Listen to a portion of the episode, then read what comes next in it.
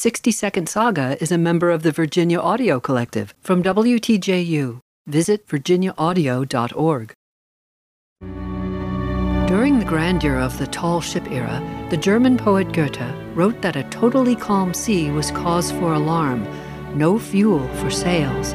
The stillness of water and the starlit sky were of no comfort to sailors.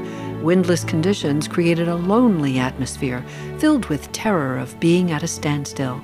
When a breeze stirred the rigging, the mist cleared, and with renewal of wind and wave, the ship was underway and continued her journey, with the thrill of voyage through choppy, even rough seas, dangerous and unpredictable.